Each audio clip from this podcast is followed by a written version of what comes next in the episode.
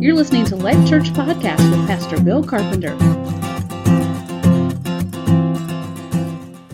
Today we're going to read from Ephesians 6 11 through 17. Put on the whole armor of God, that you may be able to stand against the schemes of the devil. For we do not wrestle against flesh and blood, but against the rulers, against the authorities, against the cosmic powers over this present darkness against the spiritual forces of evil in the heavenly places. Therefore, take up the whole armor of God, that you may be able to withstand in the evil day, and having done all, to stand firm. Stand therefore, having fastened on the belt of truth, and having put on the breastplate of righteousness, and as shoes for your feet, having put on the readiness given by the gospel of peace. In all circumstances, Take up the shield of faith with which you can extinguish all the flaming darts of the evil one, and take the helmet of salvation and the sword of the Spirit, which is the Word of God. And that is the Word of God. Okay, as I said in the welcome, we are. Um, we're going to start a new series. This was not the series that I intended to start today. I actually, David and I have been working diligently on a, uh, a many part series. Um, there's a, that's going to last quite a while, actually of a lot of the core values of Life Church. Um, and uh, he and I have been battling mostly about that particular series as far as what the title of that series would be. And I have pretty much lost the argument on that one uh, with him. And so after this series uh, that I'm interrupting that series with, you're going to, you're going to get to enjoy a, a longer, lengthy series uh, entitled a pretty decent church. Okay? so, so there you have it, all right? So that's what you have to look forward to, okay, after I get you through this spiritual warfare series. Um, little background on why we're doing this right now. If some of you will recall, several weeks ago, I sort of confessed to you on the behalf of David and I how much we were battling and how we felt like we were under spiritual attack. Um, really, really seeing that uh, in our lives personally and feeling like a lot of times when the pastors are going through difficult situations and circumstances, that's a good indicator that many in the body are doing the same thing, that they are suffering in the same kinds of ways. And so we just brought that to your attention and asked you for prayer. Uh, thank you, by the way, for praying for us and for one another. And that's, uh, that's obviously uh, true because that Sunday in particular, after the service, numerous people grabbed me, and I mean that in the literal sense, like pastor, and pulling me over to the side just a little bit to say, hey, that whole thing about being under attack as a family, we're there, we're in it, like we're, we're right in the middle of it. And it's really, really challenging. Some even to the point of tears as they made that confession to us. Um, so obviously, you know, Life Church, you're doing some good things and you're doing some things right because the enemy is buffeting us. The enemy is coming against us. And one place that the enemy does love to uh, attack or to hit people is within their own families. But the greatest battle of all is in your own mind.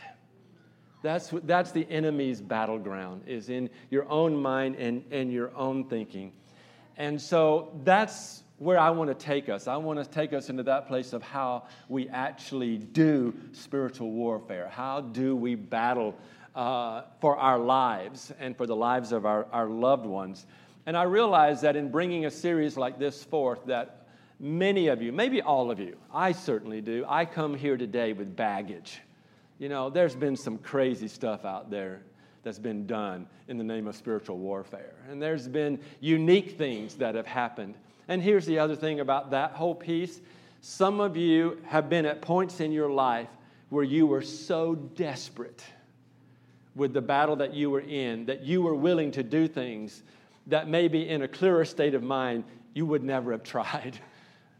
And that's okay. All right, that's okay. And what we want to do is we want to clear this up and we want to learn how to do warfare and to fight our battles in the right kind of way, all right?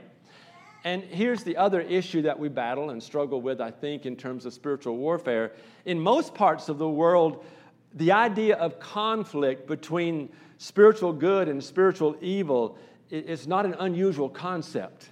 When I go down to Brazil, this is a, this is a real piece, this is a real component that we work with down there with people. Uh, and, and it actually helps those people to clarify a lot of things uh, when they understand this battle that is waging, that, that is going on.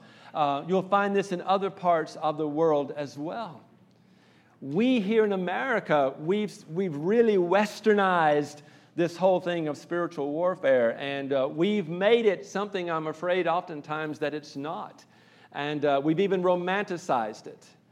Um, and we have extremes. We have people who don't want to touch it really and just don't even believe that it exists. It's, it's an overreaction, all right? Uh, and it's, it's making us less complex or less sophisticated as Christians if we go after those kinds of things to the other extreme where we've got guys and gals who are wanting to put on a sword and they're running around prophetically doing all kinds of things and waving this and shouting this and blowing that and doing this and confessing this and claiming that and exercising this and delivering this and all this kind of stuff that's getting way way out there somewhere. And and and honestly some of that has to be reined in.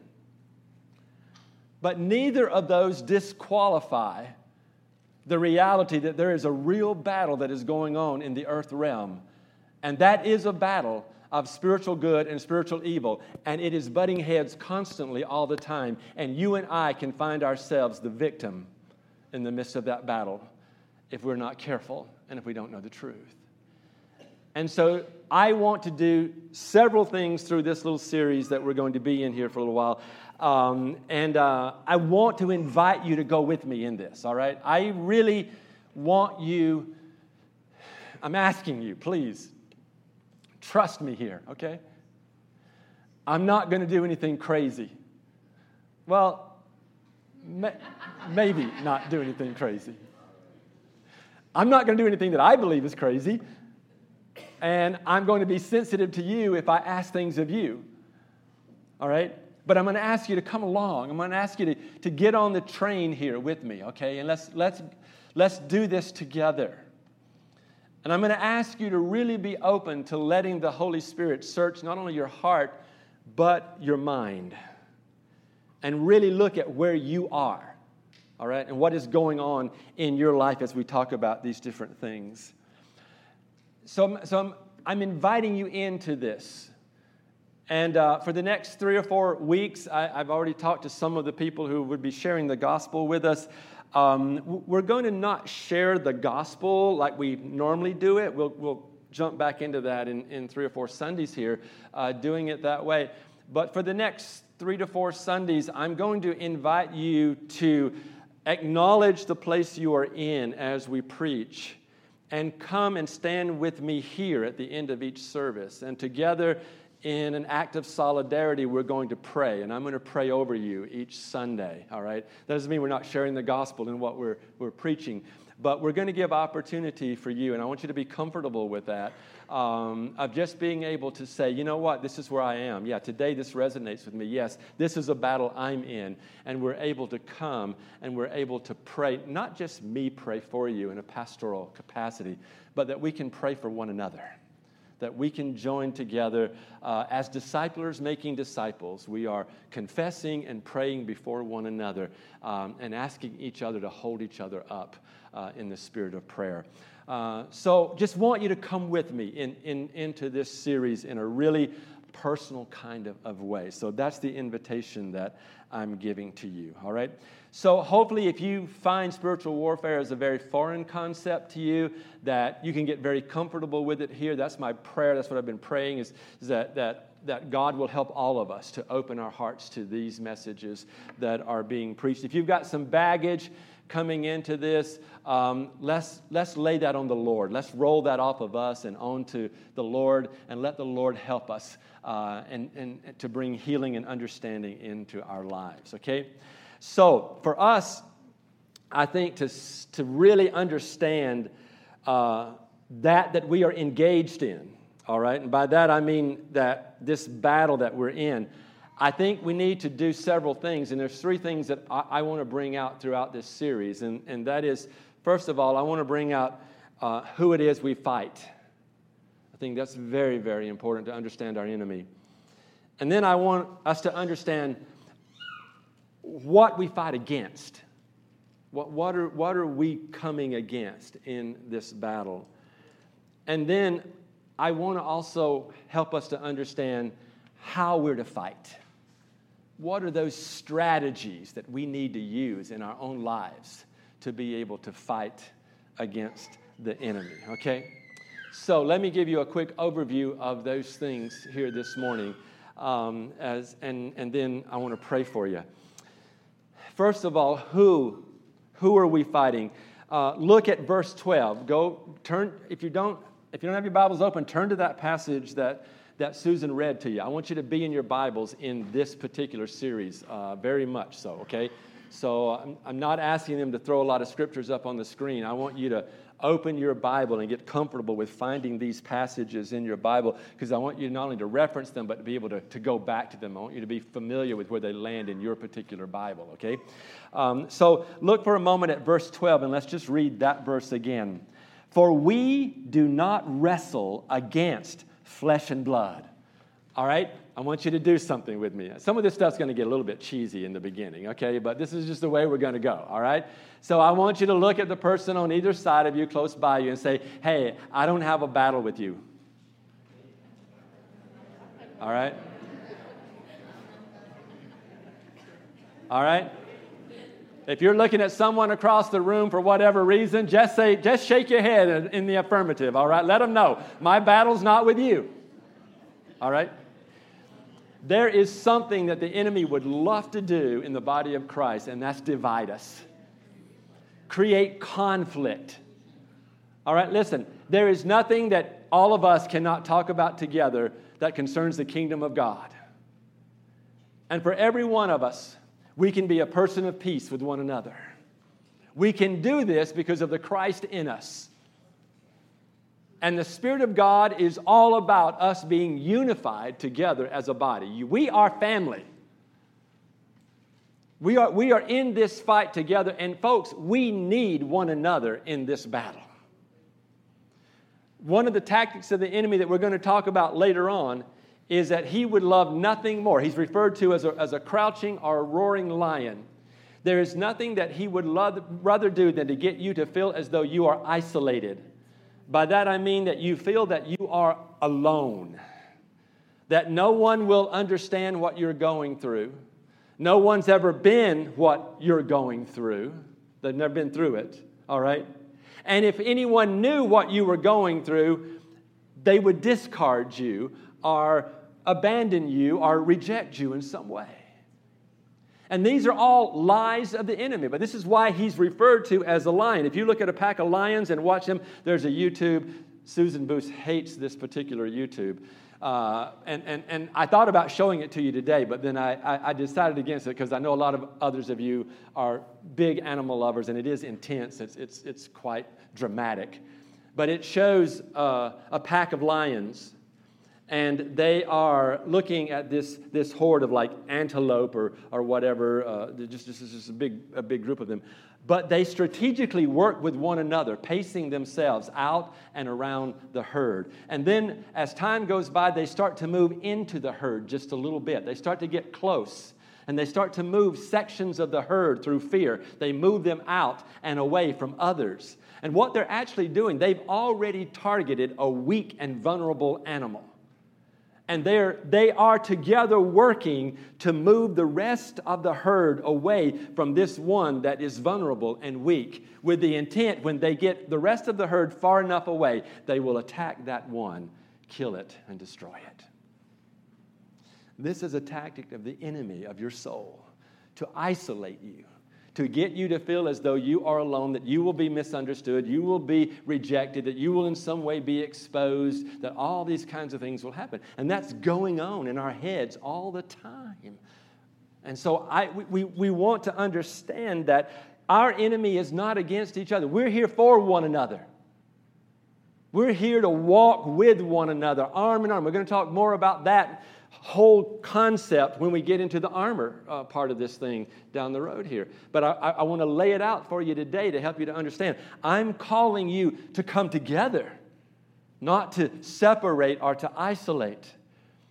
And so, if, a, if an area of your life gets tapped, or if a trigger hits for you as we talk about these things, if something comes up for you and you're feeling very vulnerable, don't go off by yourself. Don't isolate. Don't disconnect from the rest of the body. Stay with us. Stay in this because that's exactly what the enemy would want you to do. And especially in a series like this. And for some of you, you are already in touch with that piece. And that's how the enemy is operative. So I want to expose that and I want to encourage you that you trust the body. Folks, if we can't trust each other in here, we're never going to learn to trust anywhere beyond here.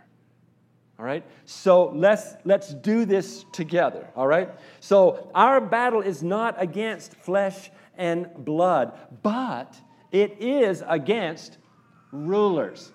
Okay? Obviously, if it's not against flesh and blood, it's not against flesh and blood rulers, all right? Our battle is against authorities. Obviously, they're not flesh and blood authorities. It is against cosmic powers that are over, that have authority over, that cover this present darkness. It is against spiritual forces of evil. All right, so here it identifies the evil side of the spiritual realm. All right, and that evil is in heavenly places. And that evil has the ability to invade our thoughts and our minds. And so we are going to look at how that works and what we do to stand against that. All right? So we're going to learn how to expose the devil for exactly what he is by understanding what the scriptures say about him. All right? So we're going to do we're going to do just enough of that, all right? So that the enemy is exposed, but we're not going to dwell on that so that the enemy is glorified. All right? We're not going to give him place. We're not going to give him preeminence. And he doesn't have as much power as he would like for you to think he has. He has a level of power to be operative in this earth realm. But let's declare it, let's understand it. I know you know it, but let's say it. God is all powerful. God is sovereign. God is over all powers and principalities on this earth. And because of the resurrection of Jesus Christ, Jesus has conquered death, hell, and the powers of darkness already. He is victorious, and we belong to Him. All right? So that's positionally where you and I are going to live. And so as we look at all of this, that's where we are. All right. What are we fighting? I want you to look at verse 11. So back up one verse. Put on the whole armor of God that you may be able to stand. We're going to talk about this thing of standing in depth through this series, okay? But what I want you to see right here is that we stand, we take a stand. All right? This is not an offensive act right here. All right? I'm not telling you to go hunt down demons and go find devils. Matter of fact, I'm going to tell you don't do that. All right? That isn't your job. The Bible says you are to learn how to stand. All right? But we stand against the schemes of the devil. That word for scheme there really means the methodology of the evil one. In other words, we have to learn what the enemy's methods are, how he operates. We have to know how he functions around us and in our own head sometimes. You say, well, Pastor, you keep talking about in us. Are you talking about demon possession? No, I'm not. You are under the ownership of Jesus Christ. Let's clear that up right now. If you are under the ownership of Jesus Christ, you cannot be owned by the devil. Therefore, you cannot be possessed by the devil. All right? Now, you can be demonized, and the enemy can mess with your head and mess with your thoughts. And you can have old structures that, that are deceptive belief systems And even though you are saved and the Spirit of Christ is in you, your mind can continue to default to old patterns and old ways and old thinking and stuff that, that keeps you bound up. And so truth has to come in and displace the lies of the evil one. And in doing so, you find greater and greater levels of freedom. So you go from faith to faith, from glory to glory in the Lord. And as that revelation comes, you have greater deliverance in your life from being demonized by the enemy. But in no way are we inferring that you are possessed by the devil. All right? You know Jesus. Jesus paid the ultimate cost for you on the cross of Calvary, shed his blood and died for you, and then went in and, and defeated the devil and took back the keys and rose and is at the right hand of the Father. And listen, He is the primary intercessor for you right now. As I am preaching this stuff to you, that the enemy is constantly trying to bombard and, and distort in some way, even as I'm speaking, Jesus is interceding and asking the Father to give you clarity and understanding so that you can be free. But we'll talk about that a little bit more here in a minute. So we're going to expose the devil here and, and, and what he is, but we're going to do that by staying in the scriptures. We're going to look at what the scripture says about the enemy and about his methods and how he works. And what that should do for you is that should help you to understand when you don't always know what's going on, but you know that something's going on and it's, it's, it's hitting you hard and you're battling or you're struggling with, with thoughts and, and, and feelings and emotions and those kinds of things. And, and I've had so many people walk in my office and say, I, really don't, I don't get this or I don't understand this. I don't know what's going on with me, but I just, I, I feel this way. And it's a, it's, a, it's a range of feelings and emotions and thoughts from uh, just like I, I feel like everybody's against me, or I just want to be angry and I'm not an angry person. All the way to what I believe the enemy wants to take you to, and some of you have been there in those moments when you've had meltdowns of some sort where it's like, Am I really saved? These are, these are legitimate questions that come into our minds. And we're going to talk about those kinds of things, all right?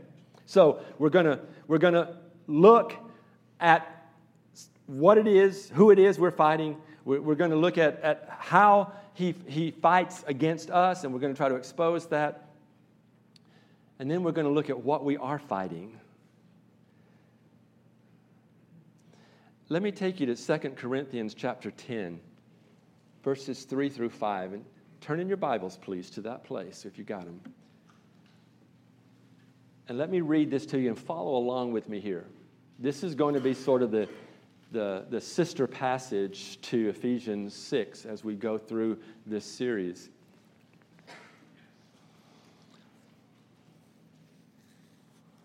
Got it? Okay, let's look at it together. Beginning at verse 3. For though we walk in the flesh, we're not battling in the flesh, but we are walking in the flesh, all right? We are not waging war according to the flesh. Listen, take a deep breath and say to yourself, I don't have to fight that way. All right? Uh, this is another tactic of the enemy. He would love to you for you to fight things that you don't need to fight. Because in doing so, he will wear you down. And if he wears you down and you are, are not energized to do the kind of battle that you need to do, he'll hit you there. And this is not a battle that we can fight alone or when we're in a very weak and vulnerable place. If you know you are weak, you need to find a brother or sister in Christ and you need to ask them to help you pray and to war with you in the heavenlies. For the weapons of our warfare, verse 4, are not of the flesh, but they have divine power to destroy strongholds. they have divine power. Okay, here's something else for you to, to, to really take hold of. You don't have to fight this battle in your own strength. You, you, you can access a power much greater than your own. Divine power is yours for the asking. You can fight this. Whatever it is that the enemy is putting against you or your family, whatever the enemy is putting against this church or other churches in this community, we can fight that. And we do that by taking our stand. And we have this divine power at our disposal that destroys strongholds. It gives a, a, a much broader definition or a deeper definition in verse 5. We destroy arguments and every lofty opinion, our arguments, lofty opinions that are against the knowledge of God, and take every thought captive to obey Christ. See, this is why I say a lot of your battles in your own mind you and I have to not only know the truth, learn the truth, and know the truth, but we have to be able to take captive the lies, the thoughts, and the lofty opinions that come to us. All right? And they can come to us for a variety of reasons and from a variety of sources, um, far beyond just culture itself or, or past trauma or, or something like that. The enemy will use any way possible to try and bring a lie or a deception and establish it in your mind and build upon it so that it becomes a stronghold. All right? So, with, with that in mind and using that terminology, let me talk to you for a minute about what I, I believe a stronghold is. Okay? And I'm going to I'm gonna take you back into some Old Testament scriptures. Uh, you can just note them if you, if you want to. You don't have to turn to all of these. But if we're going to experience freedom, well, deliverance and freedom, um, in our own lives and we're going to help other people to experience it in their lives, first, we have to remove everything that defends the enemy. Everything in your life. That could be a habit, that could, could, could be some, some action, um, that could be a thought process, um, that could be a belief system, but that could just be sympathy towards a particular sin or habit or condition. All right? So we have to be able to get rid of everything that in any way will defend the enemy in our own mind. And that means that, that, that every spiritual fortress, all right, place, stronghold, where the, where the enemy and all of his legions hide and are protected, it's got to be taken down. And you say, Well, Pastor, you sound like I'm just full of the devil. no, I'm not saying that at all. But I'm saying there are places where if we are battling with habitual sin, if we are battling with trauma and, and emotions, if, if there are things that we are believing that are keeping us from a deeper relationship with the Lord, if there are, there are thoughts and processes in our, our mind that, that cause us to want to separate and isolate away from the rest of the body, these kinds of things, there's something behind that. There, there's something back there that we need to deal with. All right? See, here's, here's my opinion my opinion is that porn is not the problem, it's a symptom of something much deeper. All right? Anger is not the problem, it's a symptom of something deeper. All right? Fear is not the problem, it's the symptom of something much deeper. And, and we can go on and on and on with those, all right? And we can identify these different things. But instead of saying, okay, you have a problem, you have a symptom. And there's something behind that that we need to get to. And oftentimes that's where the stronghold has been built, is back there somewhere. There's some kind of system of belief that is deceptive. And we've not only bought into it, we've become sympathetic to it. And now we've encouraged it or allowed it to take root or take hold and build in our lives. And so we have to get behind that and we have to dismantle or tear down the stronghold, that place where the enemy has some kind of authority, all right? Now, these fortresses, these strongholds that I'm talking about, they exist and they, they, they, they thrive, if you will, in, in our thought patterns, in our mindsets, all right? Not only in you and I as an individual, but an entire church can have a stronghold. An entire community can have a stronghold. These are mindsets that we've taken on, maybe through history, through traumatic events, through circumstances. Uh, and, and they set. And when they set, we become sympathetic to them. And when, when we become sympathetic, the enemy has a doorway in, all right? So before victory can come, before we can really walk in victory, the stronghold has to first be identified and then it has to be pulled down, and Satan's armor around it has to be removed. And, and by that, I mean, just, just as we're going to talk about the armor that we put on, that is our spiritual armor, the armor of God. Satan has armor, Satan has layers, Satan has things, uh, thoughts, whatever, that he utilizes to reinforce this stronghold in our life so that it can continue to feed it and it can, can continue to stay and exist there. All right? So, this passage that we're reading here from 1 Corinthians says, We have now this divine power and there's a power greater than your own strength that is capable of actually destroying strongholds. Take them out completely. You don't have to live with them. You don't have to fight against them. You don't have to put up with them, all right? They can completely be taken out, all right? And we can begin by taking thoughts captive. We can begin to destroy arguments and these lofty opinions uh, that, that come against us or that work through our, our thought process, all right? Let's look at what the Bible says about strongholds for a moment. In the Old Testament, a stronghold was a place that was used as a means of protection.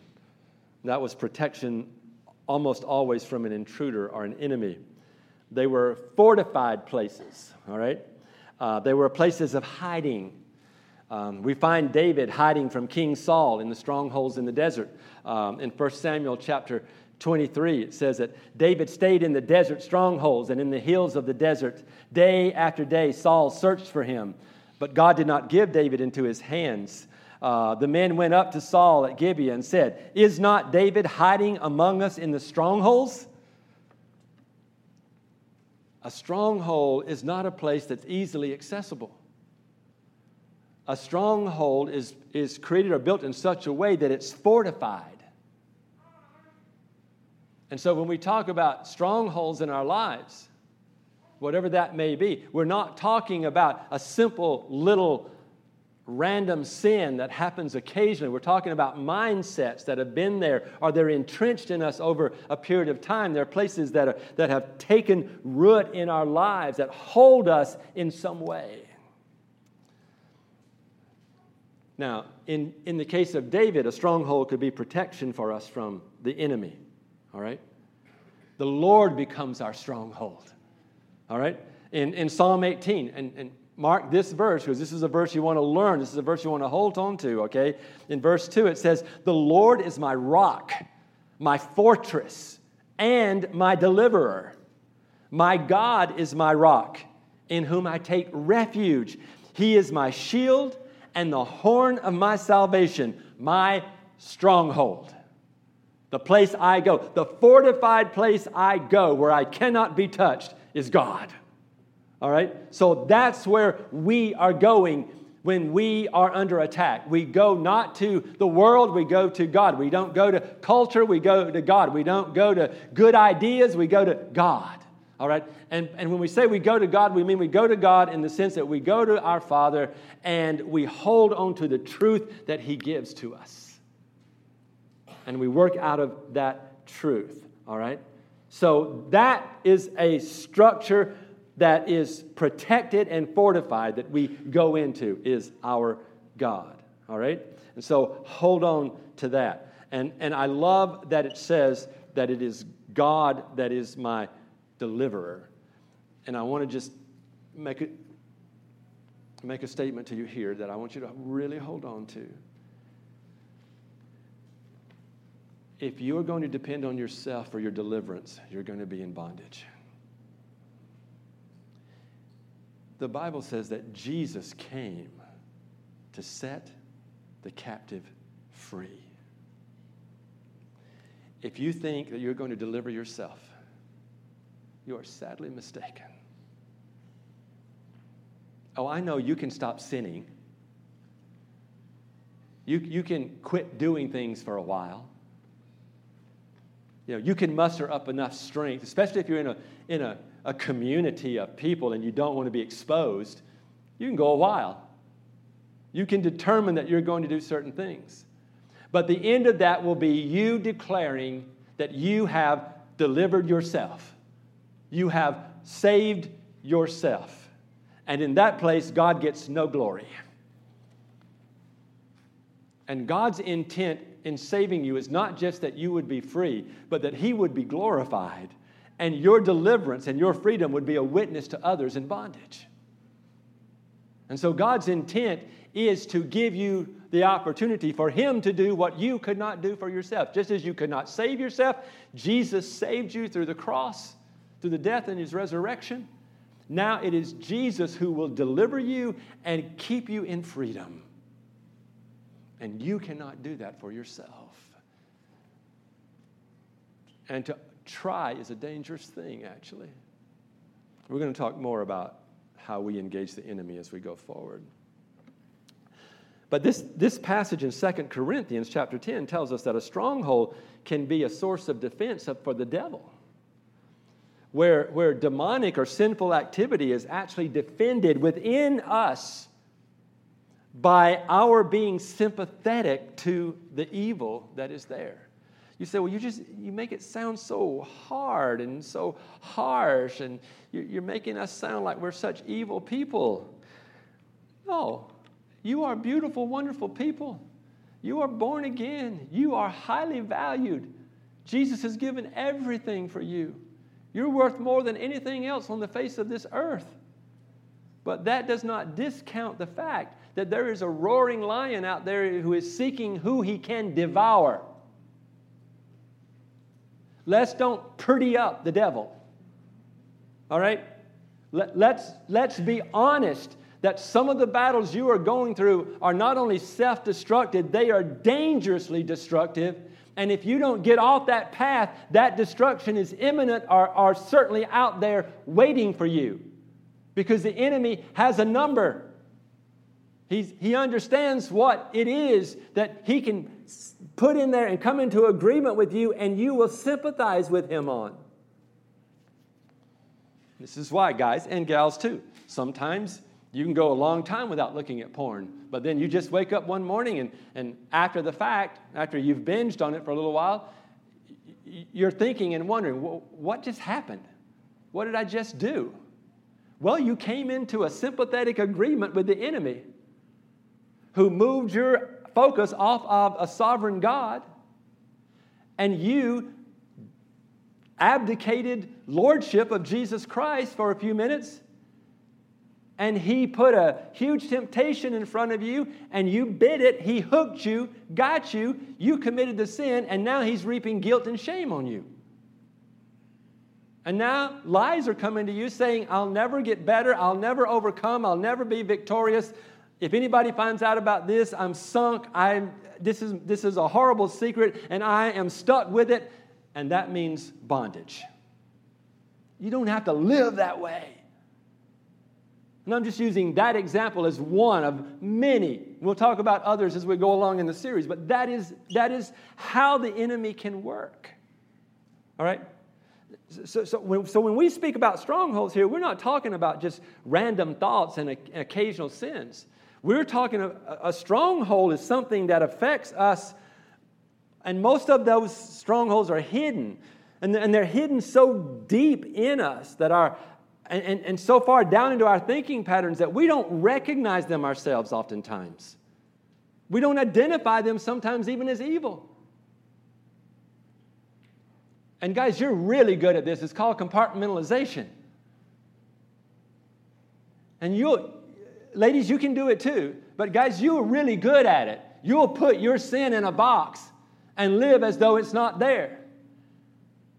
And then the, the most unique moment in any given day, you'll just pull that box out without it feeling like there's anything wrong with doing that until it's done. But when the deed is done, then the enemy comes back to you with the second round of battering with the shame and the guilt and the confusion. Are y'all getting this? Are you with me? Are you tracking with me here? This is serious for our freedom and our deliverance.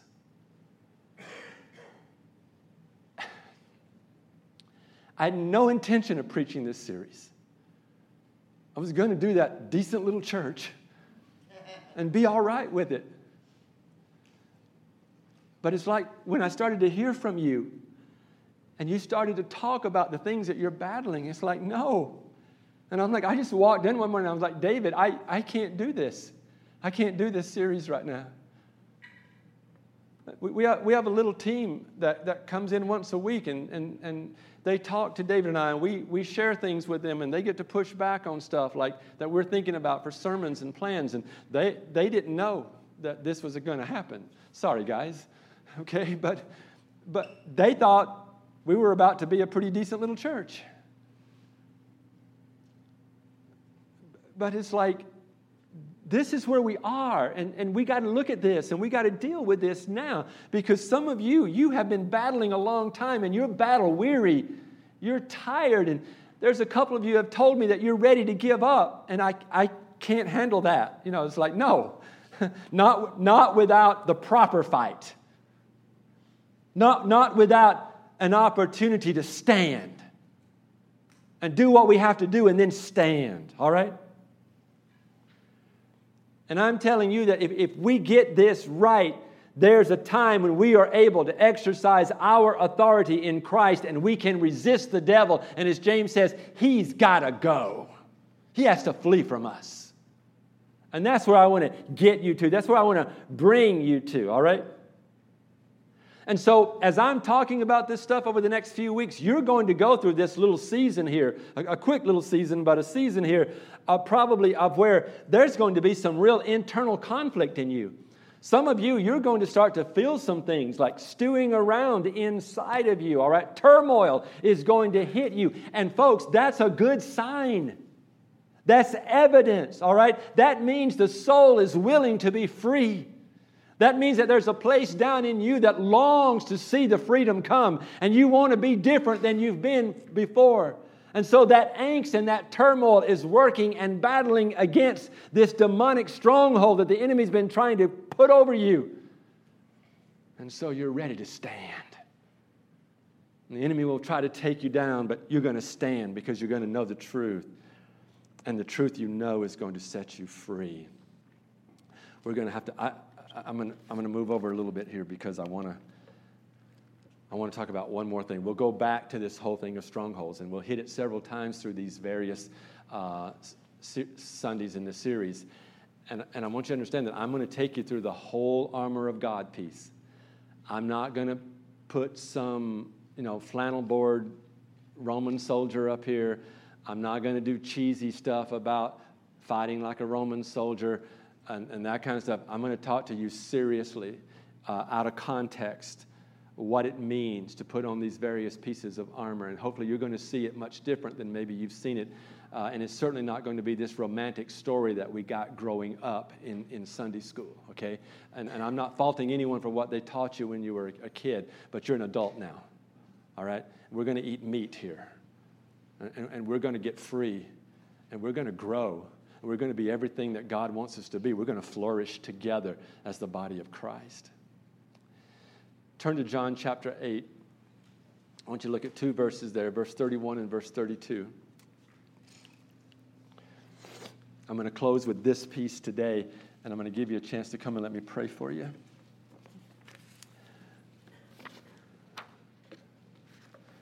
If you I would recommend you get a journal and bring a journal along, all right? Because there's going to be some good, rich stuff for you in the coming Sundays that I think are going to be very helpful things that you're going to want to refer back to. And you say, well, well, I think I kind of know it. Uh, good, but get it down, get it down, because if you're going to be in a D group or you're going to disciple someone else, this is the kind of stuff people need. All right, this will give you this will give you a lot of, of good bread, truth to bring to other people that you are working with, all right? So this isn't just for you today to get you free. See, my, my goal is if, you're free, you'll set others free, all right? If you're delivered, you'll help others find deliverance.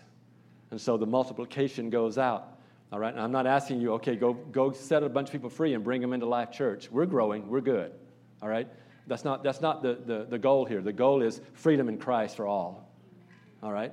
So I just want you to be able to be effective in where you are and in, in the sphere of influence that you have. All right? If you abide in my word, you're my disciple. Indeed.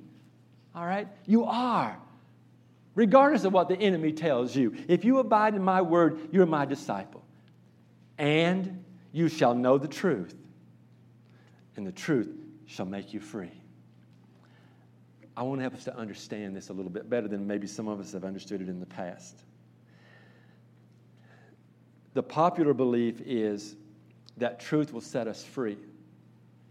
But what he's really saying here in this passage, I mean, I mean that's right. It is truth that sets us free, okay? But, okay, look at me for a minute. It is the truth you know that sets you free. The truth you know is what sets you free, all right? So, let me try to put pictures in here for you. Suppose that you are wrongly accused of committing some type of gruesome crime, let's say a murder, all right? You're, you're, you're, you've been accused of committing a murder. Um, now, because it seems really sure to you, like you believe, like you, you've bought into a belief, that belief is that, that you would not get a fair trial and that you would be sentenced to death. And so you choose to run rather than stay, all right? And so you go into a life of hiding. So your whole life you are hiding. Let's say that you you choose a desolate place, all right, a, a fortified place somewhere, and, and maybe you even have very minimalist conditions or whatever, but that's where you're living. Your entire life is, is in that place, all right, and you have no communication with, with anyone in the outside world. And then one day, the true murderer confesses, admits to the crime, your name is cleared, you're free. But there's one problem. Although you're free, you don't know it. You don't know that you're free. And as a result, you live the rest of your life in hiding, robbed of the freedom you could have enjoyed. You getting it? Now, that's regrettable, and that is the experience of many Christians today. We know that the truth sets one free. But we don't know the truth so that we can live in the freedom. And this is where you have to be proactive and take the initiative here, all right? Because the minds of the Israelites were still enslaved, they were not able to possess the promised land uh, properly, all right? They were wandering in the wilderness. They had been delivered from the bonds of slavery, yet they were still thinking. They still had a mindset or a mentality like a slave, and so they lived out of that mentality. And Jesus has come to set you free. Jesus has set you free by his death and resurrection. But if your mentality is still that you are enslaved to something, you are a slave. And so you need to know the truths that God has for you so that you can live in that freedom. See, Proverbs chapter 23, verse 7 says that as a man thinks in his heart, so is he. If you think you're free and you've appropriated the work of Christ on Calvary, you're free indeed. But if you really don't believe you're free, based on experiences and conditions and habits and current sins, you're not free. You're still bound. You're still enslaved, though Christ has paid the price for you. I remember when I was a kid, young kid, so this would have been, oh, probably almost 60 years ago, 50 plus years ago. I was a small kid. The circus came to our little town in Georgia. We were just a little tiny town, but this little circus came to town. And they had an elephant. And the elephant was, was put out by, we had little bitty asphalt roads. There, was, there were nothing to speak of. They're very narrow, and they had ditches on the sides, and the water ran down the ditches when it would rain. And so they put the elephant in a little, a little lot uh, right next to the school, and they put a, a big iron uh, chain around his leg, like a, a, a metal band and it had a, a, a, chain to it, and it went to a stake that wasn't so far away, but a little ways away. You know, and, and, and I watched these two men. We got to go down and watch them unload everything. It was a great day in my life, okay? And, and these men are taking these big old hammers, and they are hammering this stake. They had put the, the, the stake down into the, to, to one of the chains, and, and they hammered it into the, to the ground, way, way into the ground. And so the elephant moved around, but all of a sudden the elephant did this and stopped. That was as far as the chain would go. And so this, this leg of this elephant is there. And I never could figure, I was like, how does that chain hold that elephant? Man alive, that's crazy, isn't it?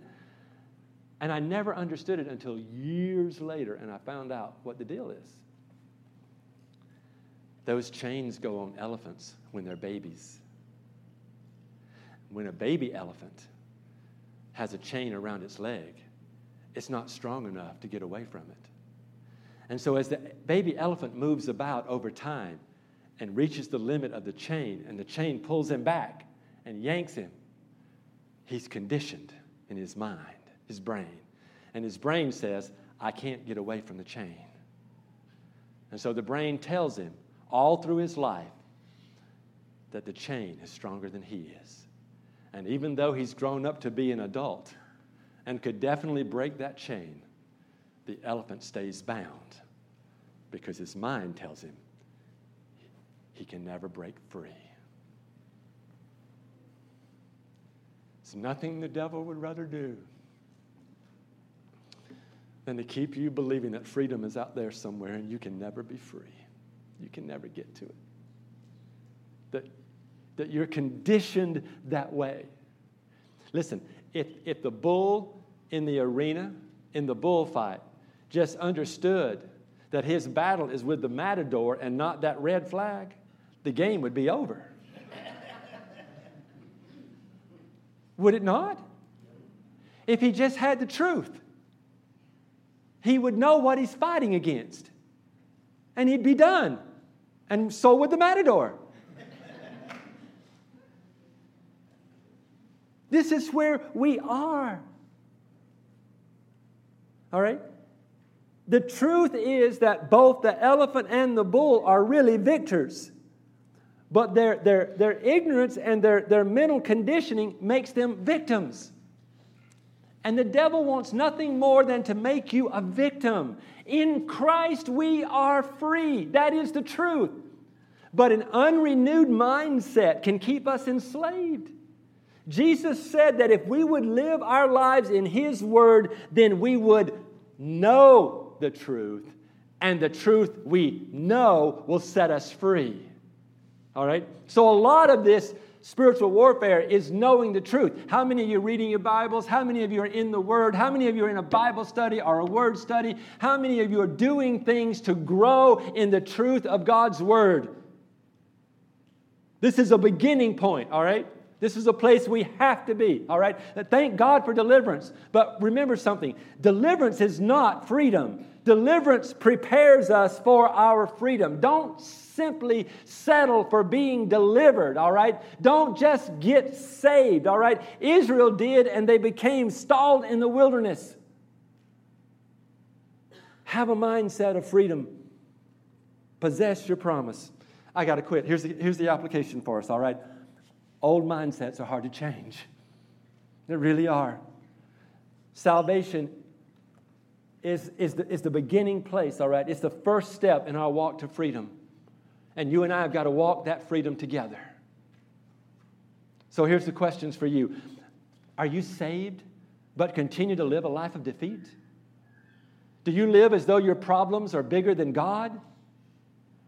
Do you focus on the problem rather than the promise? Are you like the, the grasshopper before the giants? Or are you really a conqueror, more than a conqueror in Christ? Are you delivered, but you continue to live in a wilderness and you don't have a real purpose or a real vision? On the other hand, could you be a Christian whose mind has been liberated by the knowledge of Jesus Christ and his truth? If so, you would see yourself as God sees you, free to possess his promises. You would be living in his word, and his word would be coming alive in you. Remember, freedom is not just based on truth, it's based on the truth we know. Where are you? Where are you today? Here's what I'd like for you to do. Some of you are going to need to do this quick and go get your kids because it's 11:32, but they, they know that I might be a couple of minutes late today. I'm backing up here because I'm inviting you to come and join me. Did any of that resonate with you? Do you feel like you're in some of those places? Have you been fighting this kind of battle? Do you want a greater freedom in your life? I do. I want that for me, and I want that for you. And here's how I'd like for us to start this series.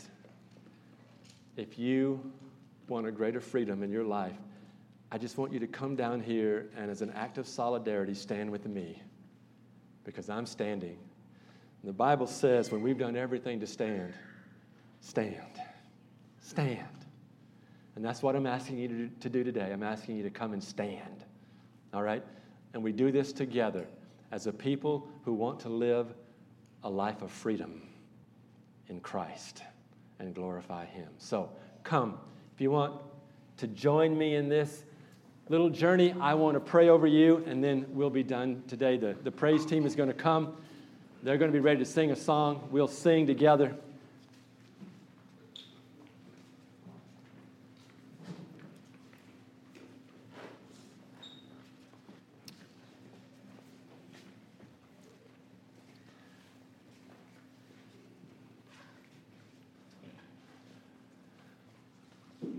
All right, there's a whole lot of people coming, so come in a little bit. All right, let's just, we're a family. We'll be all right for just a few minutes. I'll, I'll pray quick.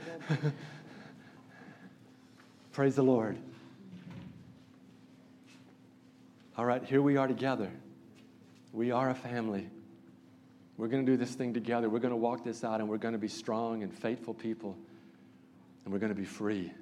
We're going to live that freedom for others, not just for ourselves. All right? Let me pray for you. Father, I come to you in the name of Jesus.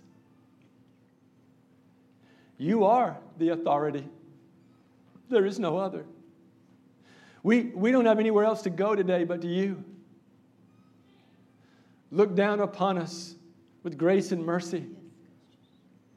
Holy Spirit, flood our hearts with revelation and understanding let the power of truth known set us free. God, give us wisdom and the strategies to be able to overcome everything the enemy is throwing at us. Help us to have the ability and the power to take captive every thought in our mind that sets itself up against you and the very knowledge of you. God, keep us in a spirit of humility and brokenness as we come to you. And we pray, God, that we could see you right. We could see you according to truth. We could, we could know that you, our holy God, is the Father that by the Spirit of adoption have brought us into the family. You have paid the ultimate price through Jesus Christ, your Son.